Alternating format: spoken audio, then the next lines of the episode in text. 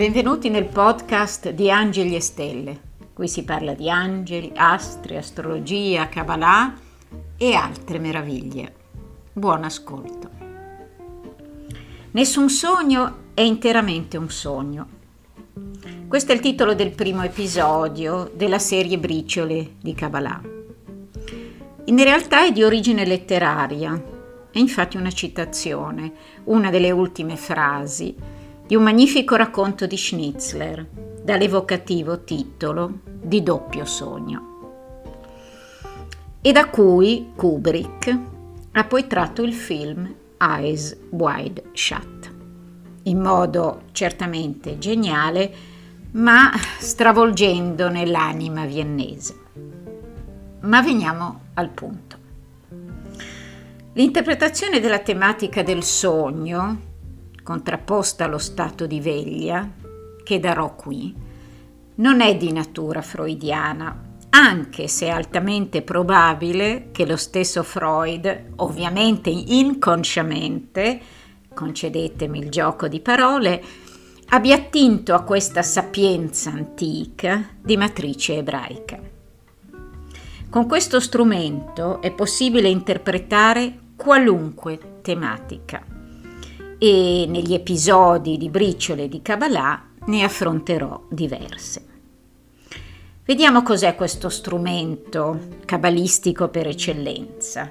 È la gematria, ovvero il valore numerico di una parola. Va premesso che in ebraico le 22 lettere dell'alfabeto sono contemporaneamente anche dei numeri. Quindi ogni parola forma una cifra.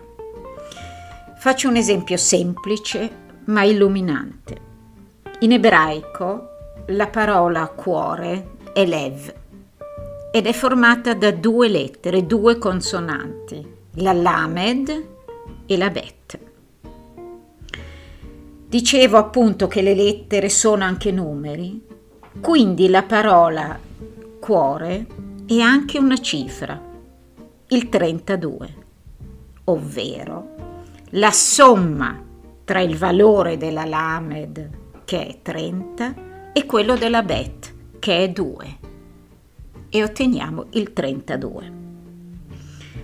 Quando più parole o frasi condividono lo stesso valore numerico, anche se il loro significato è addirittura opposto, del resto la Kabbalah è la scienza del paradosso, significa che quelle parole, quelle frasi sono connesse da un filo più o meno visibile, all'inizio magari addirittura invisibile, oppure, per dirla con le parole di Shakespeare, sono fatte della stessa essenza.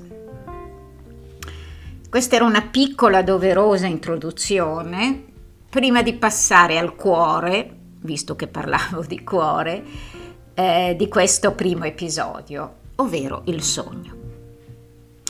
Vorrei quindi raccontarvi qualcosa sul dormire, sognare e sul suo contrario, ovvero lo stato di veglia, come tramandato dalle antiche fonti. Da dove provengano le parole sonno e dormire piuttosto che veglia o essere svegli, in italiano come in tutte le altre lingue tranne l'ebraico, ci dice poco. In ebraico invece la parola dormire contiene in sé la radice e il significato di doppio o anche ripetizione. Se pensiamo che comunemente il termine dormire viene associato l'idea di essere dissociati dal conscio, nella lingua sacra esso ci dice esattamente il contrario, ovvero qualcosa che esiste doppio, parallelo, contemporaneo. Si comprende quindi perché, in quest'ottica, il mondo del sogno, che è poi detta la porta della profezia, sia tanto importante quanto quello dello stato di veglia. in questo mondo del sogno accade che due cose siano in qualche modo unite e contemporanee. Nella dimensione sonno-sogno, Adam, l'essere umano, sperimenta quindi nuovamente quell'essere vestito di luce, come era in paradiso, prima della caduta. Solo a quel punto, dopo la caduta, per poter vivere nella dimensione terrena, si riveste di pelle, talvolta anche tradotta con cuoio. In ebraico, le due parole luce e pelle foneticamente sono identiche, ovvero or, solo che iniziano con due lettere diverse, una con la Aleph e l'altra con la Ain, quindi con due energie diverse.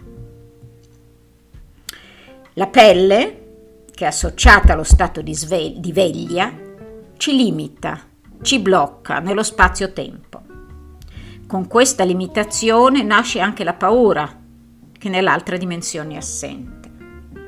Nella dimensione del doppio e del sogno, e qui mi chiedo se anche Schnitzler o magari ancora di più il suo traduttore, che appunto tradotto, ha tradotto l'originale Traum Novelle in doppio sogno, sapesse qualcosa di Kabbalah. Bene, in quella dimensione l'essere umano vive entrambe le realtà, l'essere vestito di luce e il prendere dall'albero della conoscenza del bene e del male ovvero lo stato di veglia, la nostra vita, che male non è, perché era il nostro destino, quindi qui il peccato non c'entra davvero nulla, perché con quell'atto inizia il cammino. L'essere umano inizia a crescere, a evolversi, o così dovrebbe, e, e come andava in realtà correttamente inteso quel passo biblico Prue orvu, ovvero crescete e moltiplicatevi, quindi non fate tanti figli, come è stato erroneamente inteso. Quindi da un lato esiste il divenire, la fase sul lato della vita, della veglia, dove nulla perdura, dove tutto scorre ad iniziare dal tempo. E tornando alla paura, e la paura è la paura del passato, del futuro, del futuro che ci attende ma che in realtà non esiste. Su questa sponda l'essere umano è soggetto alla legge della causa e dell'effetto. Sull'altra, quella del sonno, esiste invece l'essere, la acausalità, la libertà. Ora per concludere e non andare troppo sul difficile, ancora una parola sulla parola sogno che in ebraico si dice Cholam. Il valore segreto di Cholam è 500, vale 500, che è un valore che simbolicamente rappresentava la distanza tra cielo e terra, oppure la circonferenza dell'albero della vita. Vedete come immaginifica la visione. Con l'ultima lettera dell'alfabeto ebraico, che è la Tau, che vale 400, è come se finisse la misura del mondo. 500 è dunque la metafora di tutto ciò che non è più misurabile. Nel sogno, nel Cinquecento, l'essere umano non conosce più la separazione tra cielo e terra, tra la realtà nel suo vestito di luce e nel rivestimento di pelle. Essere un sognatore non significa quindi avere i piedi di, per aria, no? Che ha questa idea un po' negativa, bensì essere connessi alla possibilità di vivere in quella dimensione dove le regole del mondo non valgono più. Non a caso i profeti venivano anche definiti i sognatori. Potremmo aggiungere che pensando ad oggi, oggi è il 6 eh, di dicembre, e siamo all'inizio del segno del Sagittario e per la Kabbalah il segno del Sagittario, che appunto è in inverno, quando la natura dorme, è quello più legato, intimamente legato alla dimensione del, eh, del sognare e poi anche della profezia. Eh, per chiudere, eh, ovviamente vi consiglio caldamente, chi non l'avesse ancora fatto, di leggere il racconto Doppio, Doppio Sogno di Schnitzler, Arthur Schnitzler, che siate appassionati di Kabbalah o meno. E infine, buonanotte e sogni d'oro.